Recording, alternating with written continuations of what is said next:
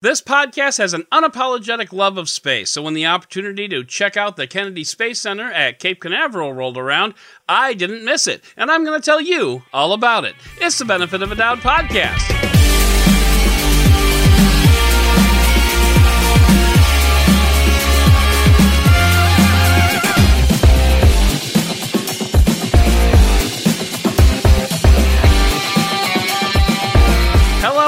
Welcome to the Benefit of a Doubt podcast. I'm your host, Adam Dowd, and this week we're taking a look at the Kennedy Space Center in Cape Canaveral, Florida. I vacationed in Florida recently, and while I was there, I made sure to go see where the magic happens. You see, the Kennedy Space Center is not only a sort of museum for the NASA space program, but it's also a working spaceport. Cape Canaveral is where you see rockets launched into space, and the Kennedy Space Center is like right there.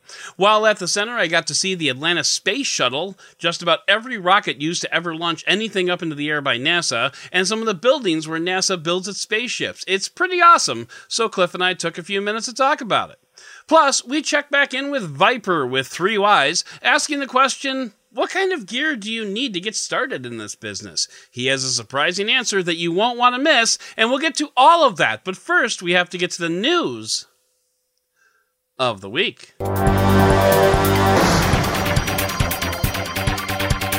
Two years ago, Google was out there pimping the Pixel 4 pretty hard, and it had to pimp it hard because the Pixel 4 was not a good phone. Well, now Google is being sued for radio ads that it bought during that time.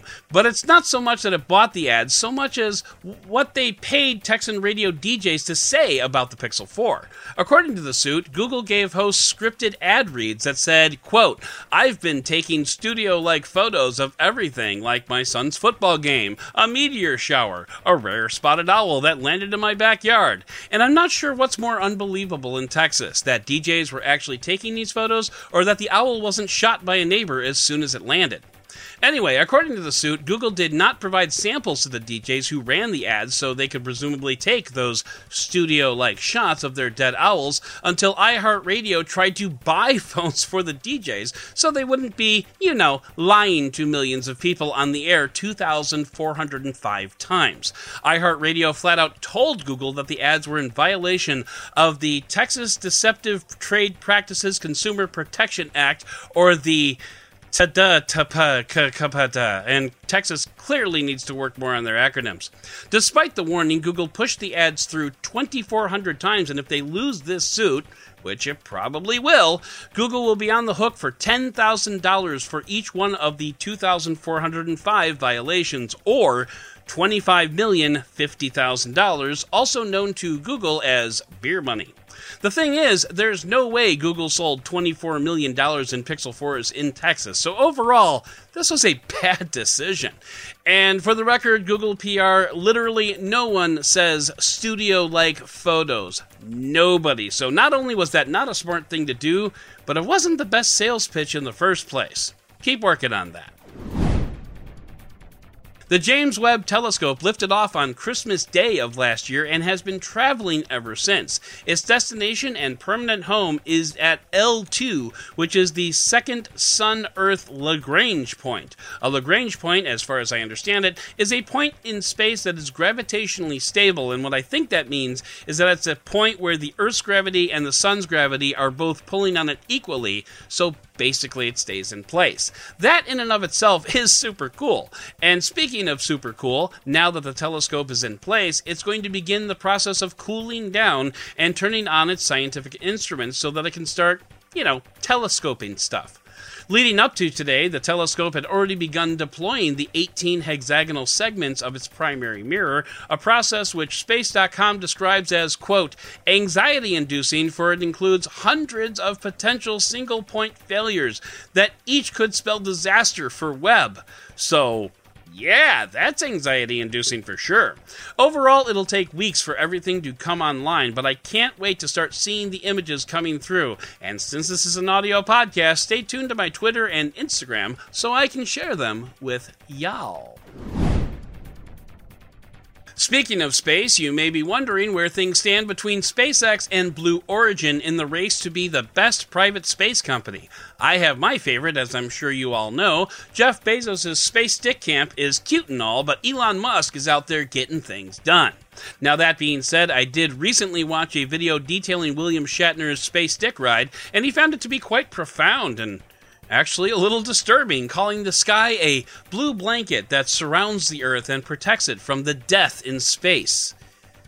Yikes! Anyway, you might have your favorite as well, and I'm fine if you think Blue Origin is doing a better job, or as this SlashGear article calls it, winning. You do you. But to help you decide, SlashGear put together a comprehensive timeline/history of both companies and their significant accomplishments that they've made along the way. It's a really great read, and I highly recommend you hit it up in the show notes in our newsletter or at benefitofadoubt.com. I won't spoil anything, but Cassidy Ward, who wrote the article, does seem to have a favorite, and they seem to be very, very intelligent. Speaking of Elon Musk, a 19-year-old built a Twitter bot that tracks where Elon Musk's private plane is. The Twitter account is known as @ElonJet, and it uses data publicly available to track the tail number of Elon Musk's jet to see where it takes off from and where the flight plan says it's headed. It's actually kind of neat, and Musk isn't the only one Jack Sweeney, the 19-year-old in question, tracks. Other people include Bill Gates and Jeff Bezos, but Elon is the one who actually reached out to him to ask him to take it down. Musk sees the account as a security risk and offered $5,000 to take the account down. Sweeney, the ever-enterprising young lad, asked Elon, the world's richest man, or is he still the richest man? Anyway, top three. Sweeney asked him to add another zero to that figure, DMing, quote, "Any chance to up that to 50K? It would be great support in college and would possibly allow me to get a car, maybe even a Model 3. Whoa, the balls on this kid. I love it. Well played. So far, Elon hasn't paid him anything, but Sweeney doesn't regret anything. He looks up to Musk and is overjoyed to simply have had a conversation with him, and I got to admit, yeah, that's pretty cool. Other benefits have come from creating the bot, including learning how to code a bot in the first place, and even scoring a part-time job with Uber jets. But there's another side to the story. You see, Musk's jet is on the FAA block list, which is supposed to remove the whereabouts of his jet from publicly disclosed information. But the bots don't pull from that list. Rather, it uses real-time data sent by the plane's transponder to determine its present location, whether it's taking off or landing, and compares the plane's altitude and location to anonymized flight plans published by another website. Just like that, you have an anonymized flight plan, which just goes to show that anonymized data isn't. And that's the lesson we should learn here. Not that you should cyberstalk your favorite celebrities in order to get them to offer you money. At least I think that's not the lesson we should be taking from this, except... No, that's definitely not the lesson. It's definitely the first thing. What are you even talking about cyberstalking? I have no idea what you're even talking about cyberstalking. Jeez. This week saw the launch of the Huawei P50 Pro and the P50 Pocket, and dear listener, Huawei is in trouble with a capital USA. The P50 Pro and P50 Pocket both launched without Google services and, more notably, without 5G. It seems Huawei doesn't have the parts it needs to make 5G modems for its phones since Uncle Sam pinched off its supply chain, and that's no bueno. The P50 Pocket is Huawei's first clamshell foldable, and it packs a circular camera housing on the outside and a circular exterior screen for notifications and the like.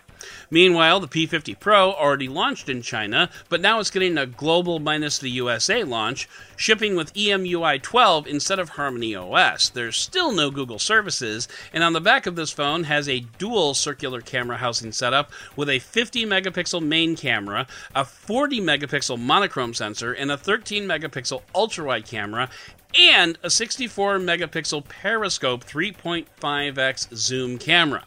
Neither of these phones will ever sniff US shores, but both of these phones are potentially neat. Of course, being hobbled without Google services as they are, they won't make much of a dent outside of China. iPhones will reportedly start accepting contactless payments as a built-in feature in the not-too-distant future. What that means is you'll be able to use your iPhone as a point-of-sale terminal, and others will be able to use Apple Pay or Google Pay or an NFC credit card to send you money. Personally, I think this is pretty cool. I picked up a square reader to do just this when my son was in the Cub Scouts selling popcorn.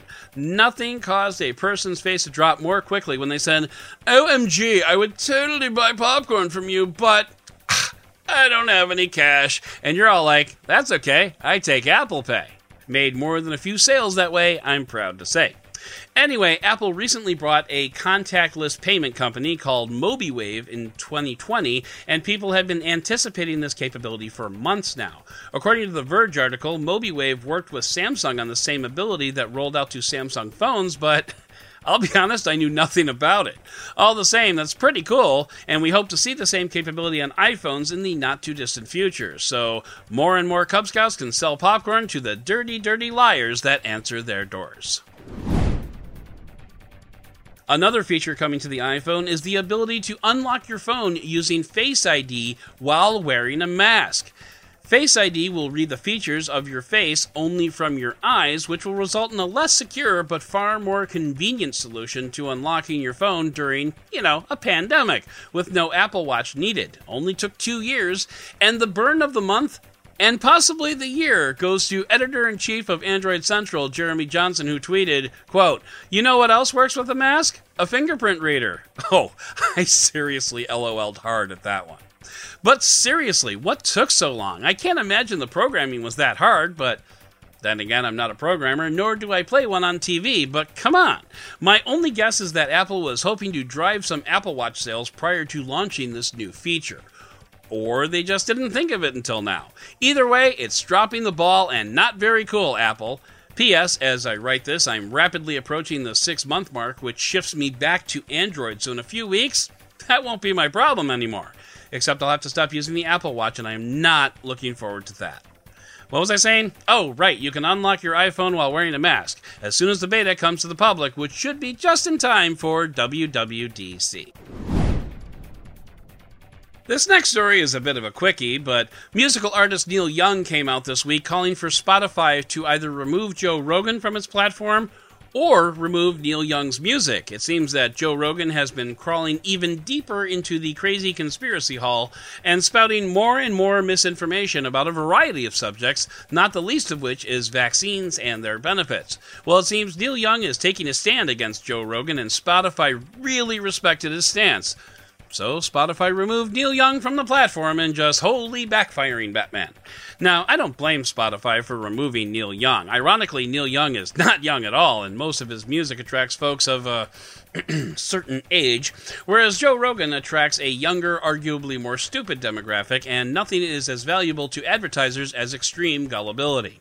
So Joe Rogan is a great fit on Spotify's platform because he doesn't mind calling himself a liberal while at the same time stomp dancing on every value that makes liberals liberals, thereby pissing off the liberals who listen to him just so they can get even more pissed off and, more liberal. And that's how Joe Rogan's. So literally out with the old and in with the 100 $100 million, and that's how the saying goes, right? I'm being told that's not how the saying goes, but I'm pretty sure that's how they say it at Spotify. And finally, Reddit can be such a treasure at times, and this entry comes to us from the Reddit thread Explain It Like I'm 5, where they ask the question, what is the deal with those little black dots that surround a windshield and other windows in cars? The answer is surprising, and this is my PSA to you. Those little black dots are called frits, and their function is basically to shield the glue that holds the windshield in place under a solid black strip. The black dots then serve as heat dissipators for when the car finds itself in direct sunlight, because when you're under direct sunlight, black things and not black things heat up at different rates, and if that difference is too great, the glass tends to shear or break. The little black dots are there to disperse the heating up part so the window can heat up more uniformly and not break. And it really makes me wonder how many windshields the engineers went through before they figured that out. But that, dear listeners, is not the end of the story, because also on Reddit there is a subreddit called r/frit, which is dedicated to photos of those frits and how engineers can be creative at times when putting those on windshields. It's actually really clever, and here's one more fun fact for you. Fritz, F-R-I-T-S, is an acceptable word in Wordle, and a decent starting word since it has R, S, and T in it. I'm not saying it's going to be my starting word. That's usually going to be stare because it has R, S, T, and E in it. But anyway, now you know my secret to Wordle. 18 days and counting, baby.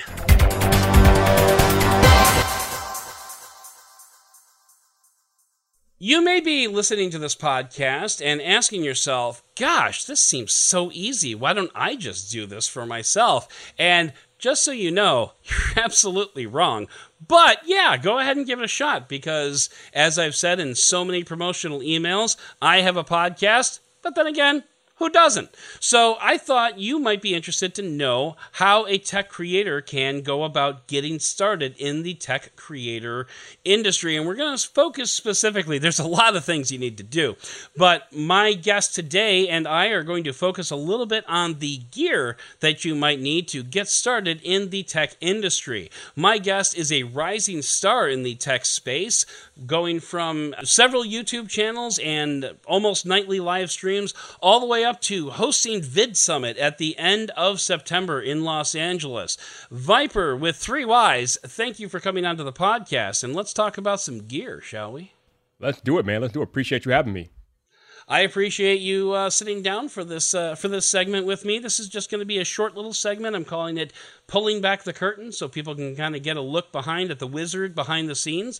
So I wanted to talk a little bit about gear. Now, you and I are in tangentially similar industries. I'm more of a podcaster. You're more of a YouTube creator. I know one of your channels, you call it the Viper podcast, but it's really more of like a video cast. And I'm, you know, anal enough that I make a distinction between those two things. But essentially, we're both podcasters, but you do a lot of video content as well. So if someone wanted to get started just by creating some content, whether it's a podcast, whether it's a video cast, let's stick with your personal, like your specialty.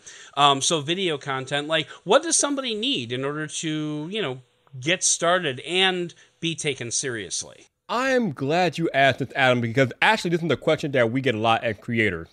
And a lot of people think that they need big budget Hollywood type equipment just to start out. And that's just simply not true. 8K Red cameras or GTFO, bro. Seriously, like, get out of here with that. No. If you have a smartphone, you literally have all you need to get started. All you need is your smartphone. If you have a camera or whatever, that's fine, but you don't really need a dedicated camera for this. Just pull out your smartphone. Hit the record button because all these smartphones have video cameras on them these days. So use your smartphone until you get a following and you can start like actually earning money to justify buying more expensive equipment. It didn't do it that way, but absolutely anybody, and I do mean anybody, can start with a smartphone and go from there. Okay, nice. So like, what smartphone would you recommend if someone were to, like, let's say that's going to be their big first investment, like, you know, because maybe they're running some, you know, off the shelf LG that their mom bought them 6 years ago. Like, what if they were going to invest in a smartphone today? What smartphone would you recommend? I mean, you're kind of an Apple guy, so maybe that's the way you're going to go. But like, what's your poison there? You know, like all of these smartphones have amazing cameras on the back, so you really can't go wrong with whatever smartphone you pick these days. I would say if you have a MacBook, then an iPhone will be the easiest thing because you can transfer the files easily from an iPhone to a MacBook via AirDrop, so that's just a no-brainer. Maybe if you have a PC or if you have a PC or something, maybe you go Android because then it's easier to like plug your phone in directly and then transfer files via an Android. But again, you really can't go wrong no matter what phone you choose today, because they all have world-class cameras on the back. So it's basically at that point, it's personal preference. Okay. All right. What other type of gear do you think someone might want to pick up if they wanted to get started? I'm thinking off the top of my head, like tripod, monopod, something like that. No. Okay. No.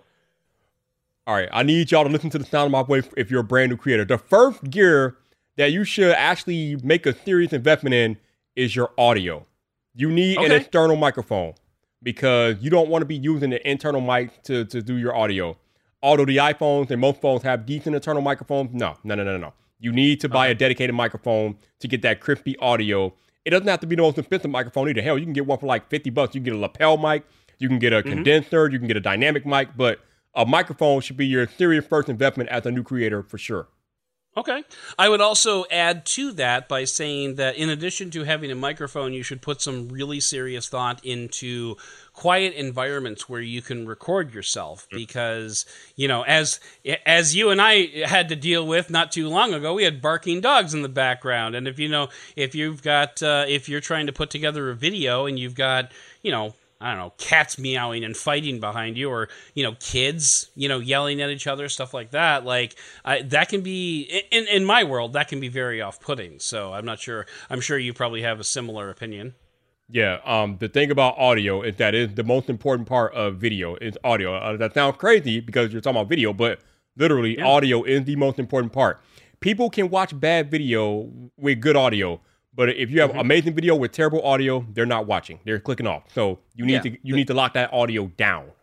They cannot hear you. Yeah, absolutely. And, you know, one thing that I would say, you know, especially when it comes to like quiet environments and audio is look into your local, look into what resources you might have available locally. Here in Streamwood, which is the suburb that I live in, our local library actually has a podcast studio that you can actually rent out.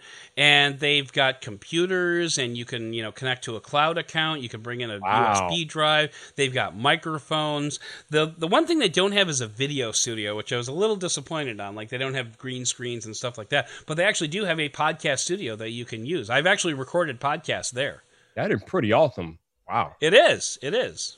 So, and so, you know, definitely take a look at what resources that you might have available in your area.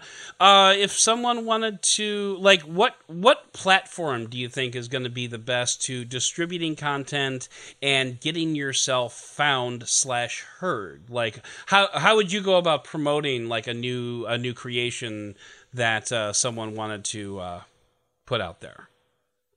All right, since we're talking about primarily video, I would say probably YouTube is still the best platform just because of the organic reach that your video can get. The YouTube algorithm is normally pretty good at finding the right audience for your content. So I would say YouTube is still the best platform to do that. Okay. Any recommendations? Like once you... would you recommend anything like an Instagram or a Reels or anything like that? What are your feelings there? I would probably recommend TikTok over Instagram Reels, to be honest with you, because it seems like people are blowing up on TikTok all the time. So, okay. All right. That's cool. That's cool. Now, you work for vidIQ, which is a platform that is kind of designed to help video creators. Let's pimp vidIQ for just a little bit. What does vidIQ do for a new creator that can help them out? Oh, man. vidIQ is an amazing set of tools that new creators can use, or any creator for that matter, can use to help them understand and grow on YouTube. I mean, we have all types of tools in vidIQ, and we just launched an AI tool called Daily Ideas, where the AI will go and analyze the content that you've done in the past, and it will also analyze the content that your other creators that are in your niche have done, and it will suggest ideas to you every single day. The vidIQ plan that I have, the AI generates 50 new ideas every single day for me to create content about. And it even gives like a view prediction, so it can like predict how many or how well a video might do based off the idea that it generates. So the AI is crazy.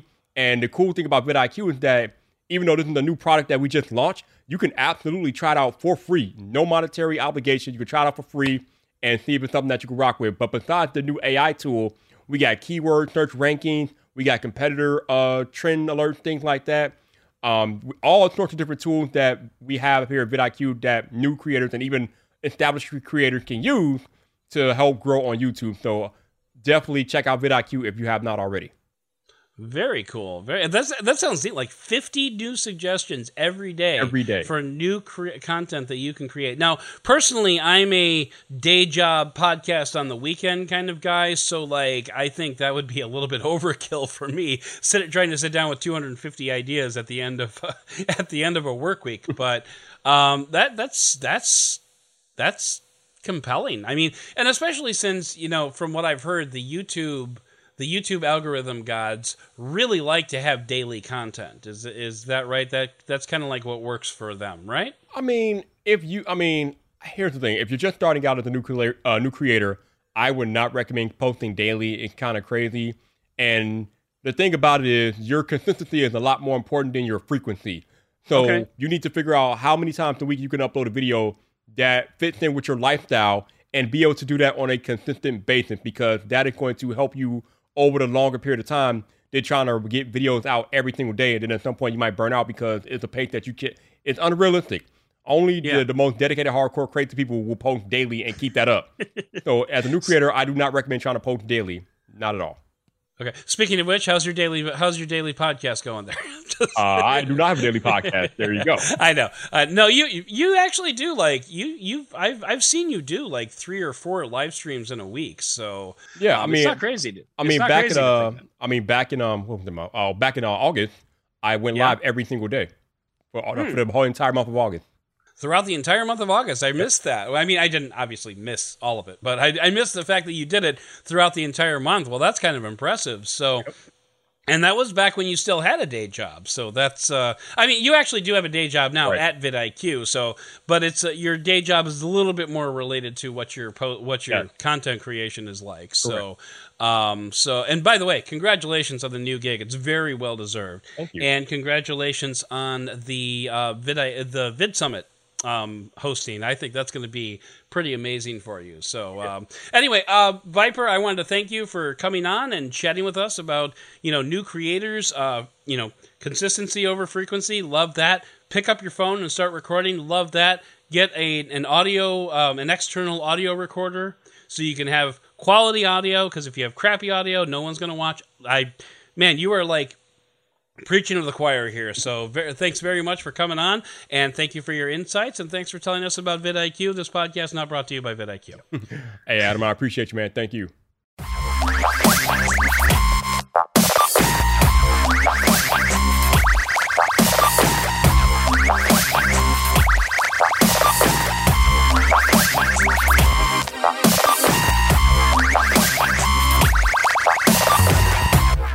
Hello and welcome to the Benefit of a Doubt podcast. Our top story for the evening, our full review, my full review of the Kennedy Space Center, which is basically kind of like a NASA museum, basically, over by Cape Canaveral, and they also happen to launch rockets there on occasion. So when I was on my recent vacation to Florida, we took a day, my birthday, to travel over to the Kennedy Space Center, and we had ourselves a hella good time. So joining me to discuss the Kennedy Space Center is fellow space nerd, even though he doesn't like space, Cliff Thomas. How you doing, Cliff? I don't like space. I don't know if you like space or not. I was just being funny. I loves me some space. I was just being funny. So Interestingly enough, and this is coincidental, but one of the news stories I came across today was SlashGear breaking down a comparison between SpaceX and Blue Origin today. I don't know if you saw that, but I did not. It's a good piece, so that'll be in the news. That will have been in the news when you are listening to this, and that's kind of how that works. So my family and I went to the Kennedy Space Center, which is where they launch rockets from Cape Canaveral, but there's also kind of a space museum there where they have Hall of Heroes, Hall of Legends, I think is what they call it, for past NASA greats and astronauts and stuff like that. They've got a rocket garden where they've got most of the rockets that NASA has ever used standing up in this garden, and you can just walk up and look up, and I did a 360-degree photo inside the rocket garden, which is fun. Maybe I'll put a link in the show notes for that. And they've got interactive exhibits. They've got a children's area, and we'll get to what they have because that's kind of the point. Now, I think with any review, you should start off with your first impressions. And the first impressions that I had of the NASA Kennedy Space Center was the cost of admission, which is not insignificant. For my family, I don't remember what the total was, but it's the cost of admission to get into the door is $57 per adult. And an adult is anyone from, I think, 12 and up. So my 15-year-old son was considered an adult. Oh, wow. And it was $47 for kids. So it's not it's a huge price break there. So, that's on the high side for a museum. I mean, you know, especially one that's funded by the government. I'm saying this, you know? I know NASA's hard up, but goodness. Seriously, I mean, it's like, it's no joke, like, how much it costs. And, like, I will tell you that my wife and I had a couple of conversations about whether or not we were going to go to the Kennedy Space Center, especially after we found out how much it was going to cost, because God dang, that thing is expensive. I was going to ask you. So did you didn't have the experience of not knowing and then getting there and having the sticker shock there? You knew what you were getting into. Oh, yeah, no, we bought our tickets well in advance, and so one of the benefits to going to the Kennedy Space Center, not when we went, but one of the benefits can be, is the ability to watch a rocket launch. Everybody loves rocket launches, yeah. I know, that's always been my thing. So you can actually watch a rocket launch from there if they happen to have one scheduled. Now, we were originally going to go to Florida in June, like end of July, I think it was. And there actually was a rocket launch scheduled for while we were going to be there. So it killed me that we ended up not being able to go. And we ended up having, you know, going later in the year when there weren't any launches scheduled. But there is a calendar, like there's a calendar of events, so you can try to like sync up your trip. And like I want to say that, you know, obviously you can watch it from the Kennedy Space Center. Like you could just walk into the museum and you'll be able to see it because it's kind of an exploding rocket. It's not like it's very subtle. But they also have like separate like admissions and stuff like that where you can go and like sit in the bleachers that you see in like Apollo 13 and stuff like that. And actually, we drove by those bleachers and the viewing areas for rocket launches. That was part of a bus tour. So the Kennedy Space Center comes in like, I would say like three main parts. There's the first initial part where you've got like the Hall of Heroes and the Rocket Garden. There's an IMAX feature there that we didn't have a chance to go see. There's like a children's play area that my daughter wanted nothing to do with because I think she was tired. How long had you been in Florida by the time you went there?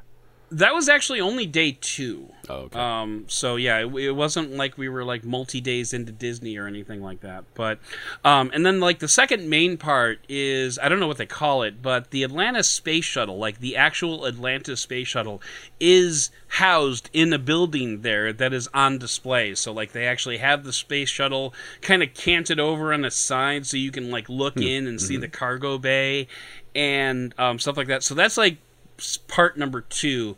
And before you get to go see that, there's like a whole like video movie presentation of like them developing the shuttle and how are we going to make this thing reusable, that's insane, and like Elon Musk is just like giggling in the corner. And then there's a third part that you actually have to take a bus to. They have the Saturn V rocket is on display there, and the Saturn V rocket is the main rocket booster that they use to like launch definitely the Apollo missions. I don't know if they use Saturn V for the space shuttle missions as well. I don't know that off the top of my head.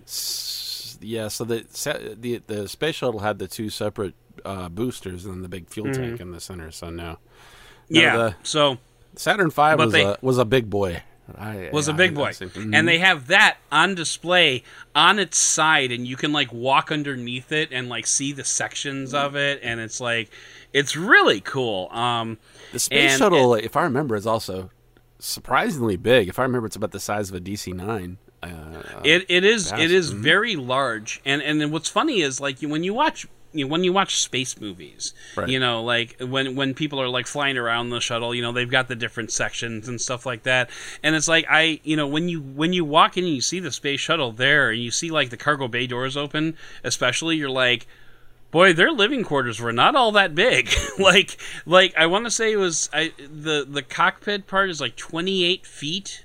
Like the top 28 feet of the shuttle. So, like, when you think about 28 feet, that's not a whole hell of a lot of room. Square feet, right? No, I think at 20 feet from, like, tip of the nose to, like, where the cargo bay starts. Okay. So, and then there's, like, you know, obviously there's some height there as well. But it's just, like, it was a surprisingly small amount of space to, like, put, like, 4 or 5 astronauts in there, you know? I'd say they were hot bunking, to say the least. Yeah, probably. I don't know what that means, but we'll go. That means that you share bombs. So, like, one person will get up. That's what they do in submarines and older naval ships. Yeah.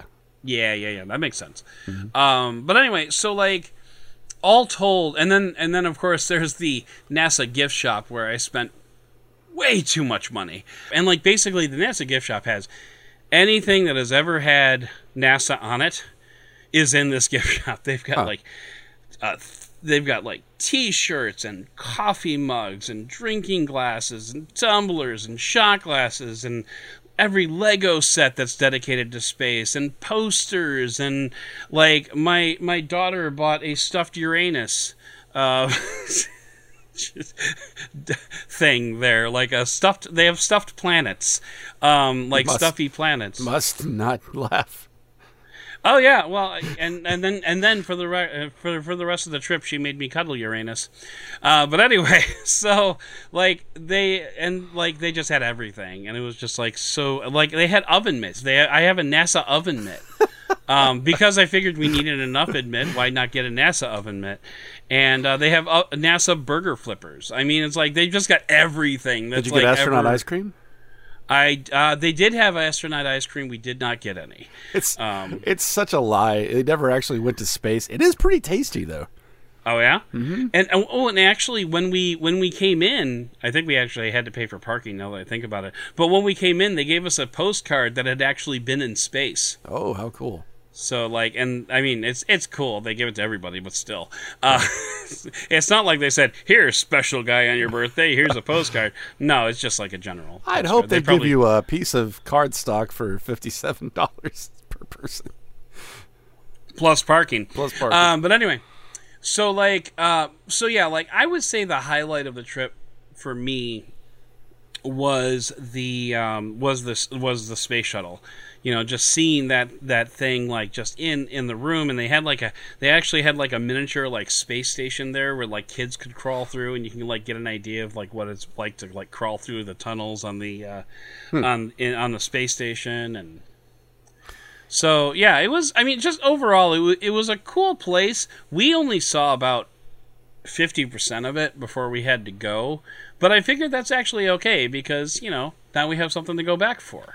Probably a lot like the Smithsonian if you haven't been. I mean, it's impossible to cover even a couple of them in a day really thoroughly. It's just you kind of get what you get out of it. Like you're saying, though, it gives you something to go back to. So yeah, would you do it again? Would you? It sounds like you would. Absolutely. Yeah, absolutely.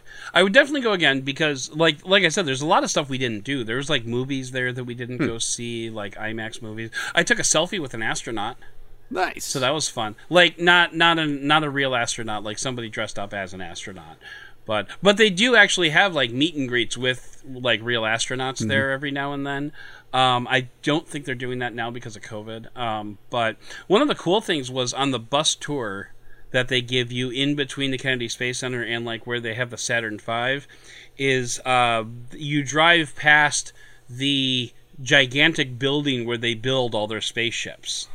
Like, and they gave statistics. I mean, you know, there's an American flag on the side of the building. Oh, and yeah, I want to say, like, each star is basically, like, yeah, like, each star is, like, 6 feet wide, and I think they said, like, the blue field was, like, the size of a football field. They said it was the tallest single-story building in the world. And one of the largest single-story buildings in the world by volume. There's 7 doors that, like, open vertically to, like, allow the thing to come. And they talked about, like, the tractor that they use to take the spaceships over to the launch pad. I was going to ask if you got to see that big flat moving platform with the tracks. That's really cool. Yeah. We did see. I mean, we drove by it. We didn't, like, stop and, like, you know, point at it. And, look at that! But we, you know, we did drive by it, like, on the way to the Saturn V thing. And they had at the Saturn V area, they had a garden with plaques dedicated to every Apollo mission. It was just like, I mean, really, what it boils down. I can't describe all of this in 20 minutes. Like, even the parts that we did, like, just, you know, we only did about half of it. And it's hard to even describe that in, like, the 20 minutes that we have to talk about it. But, you know, one thing I was thinking about really quickly is just the fact that you and I grew up in a really cool time as far as space was concerned, because we really grew up in, like, the heyday of the space shuttle. And oh, totally. Through and like space movies and all that kind of stuff, as far as dedicated to NASA kind of stuff, like space camp, like stuff like that. I actually used to go to Huntsville, Alabama, where the real space camp is, and actually saw kids doing it. It was a lot of fun. I don't think Huntsville's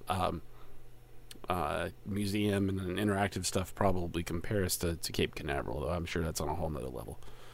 Yeah, but I mean, like, Huntsville is actually, you know, a major place for, like, the space program and whatnot. Like, you don't think, like, some town in the middle of Alabama is going to be, like, you know, one of the pioneers of the space industry, but there we go.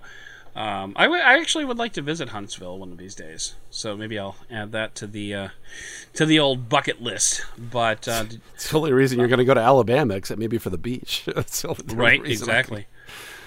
But you know, they also have like space camp like experiences there, where you can, like, it's extra. Like, you have to, like, I want to say they have, like, space classes. I didn't really look too much into it because we were only going to be there for, like, a day.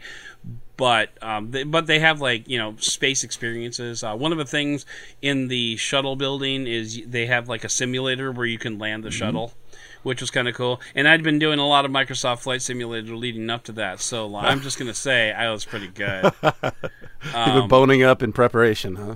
I was boning up, yeah. So, but you get to and you could do a simulation of, like, docking with the space station. It's really cool. And, like, I'm the type of person that doesn't generally like museums. Like, it's just like, oh, there's some old stuff here with some labels on it. That's nice. But, like, just some, like, when we went to Washington D.C. a few years ago, we went to, like, you were talking about the Smithsonian, we went to the Museum of Contemporary History, I think it was, and, like, you know, there was, like, the way it was laid out was really interesting to me. Like, as not being a museum person, that held my interest. Same thing with the NASA, with Cape Canaveral, with the Kennedy Space Center. There was a lot there that was, like, very interesting to me. They had, like, like, almost like holograms of, like, old astronauts giving talks. And one of the things that we went through in order to see the Saturn V rocket was they brought over and recreated, basically, the launch center for the original launch center that was in place for the Apollo, what was it, 9, I think, for the moon landing. But they had the launch center there with, like, all the different chairs and all the ashtrays for all the different engineers that were sitting there. And it was, like, the actual stuff. And you kind of, like, watched like a movie showing the launch, like this, the countdown sequence, the actual launch, the separation sequences, and, like, as each engineer would speak up, like, their place in the launch room would light up. So that was kind of neat. So yeah, I mean, like, and they put together, like, a lot of these demonstrations that you would have to go through before you got to, like, the main event, basically. But even those were, like, well produced and well done. So that was kind of nice. So I guess, since this is a review of the Kennedy Space Center, we should probably wrap things up by giving it a recommendation. Did you have any other questions? Well, for me? I was just sitting here thinking, you know, that's one thing we haven't really established. And it's something I guess we really don't do. But how do we rate things? Like, do we give it stars? Do we give it NASA hats? Like, what do we give? Yeah, well, we can give this one some NASA hats. Okay, first of all, like, just to summarize, it's expensive. It's honestly probably too expensive, but I think it's just expensive enough for people like me who geek out on this stuff. It's not. It's way too expensive for people like my wife and kids who are just like, "Dad, can we go?" You know. So, like, So for someone like me, I would easily pay, another $57 to go. That's not even a question. I would spend a whole day there just geeking out and taking in the stuff that I missed the last time. But in general, it's too expensive. So that's a fairly easy call. It sounds like you just need to send the kids off to Universal Studios, and you just need to go by yourself. Or something, maybe something like that. But what they do have there is, very significant when it comes to, historical perspective. They got all the different rockets. They've got movies that show you the development of all this, space technology, and they've got, video presentations, and they've got holograms, and they've got original artifacts. They've got it all laid out in a very nice way. They have a replica of the Hubble Space Telescope there.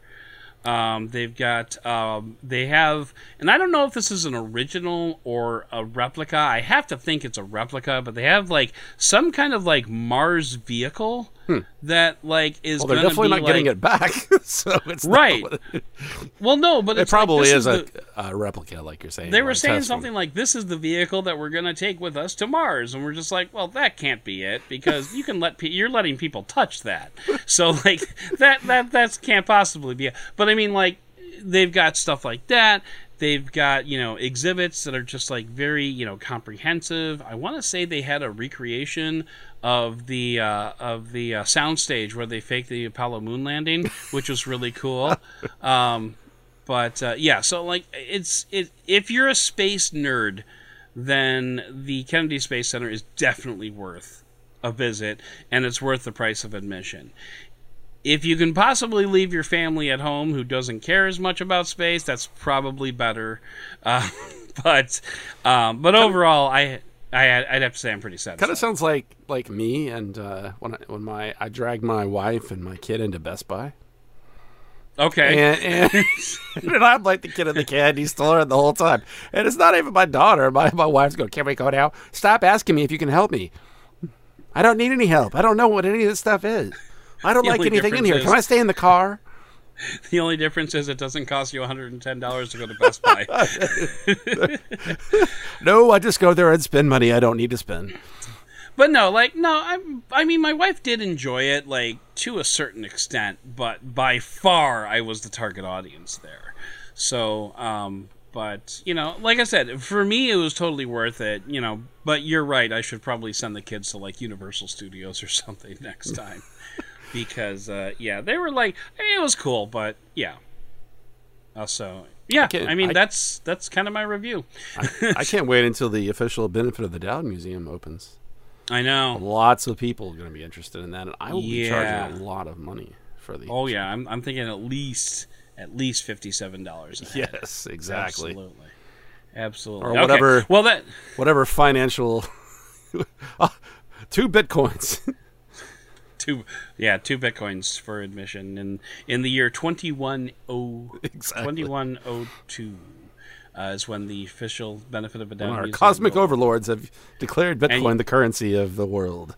And you know what? My NASA hat will be there. Yes. So that's going to do it for this podcast and this review of the Kennedy Space Center. I'd like to thank Cliff for coming along and chatting with me about it, even though he's never actually been there. Please consider subscribing to this podcast if you liked it, and if you really liked it, go ahead and leave us a review, and you can do that by visiting ratethispodcast.com/benefit. Once again, that's ratethispodcast.com/benefit. I'd like to thank Cliff also for all of his help behind the scenes, but most of all, and as always, I'd like to thank you all for listening and for giving me the benefit of the doubt.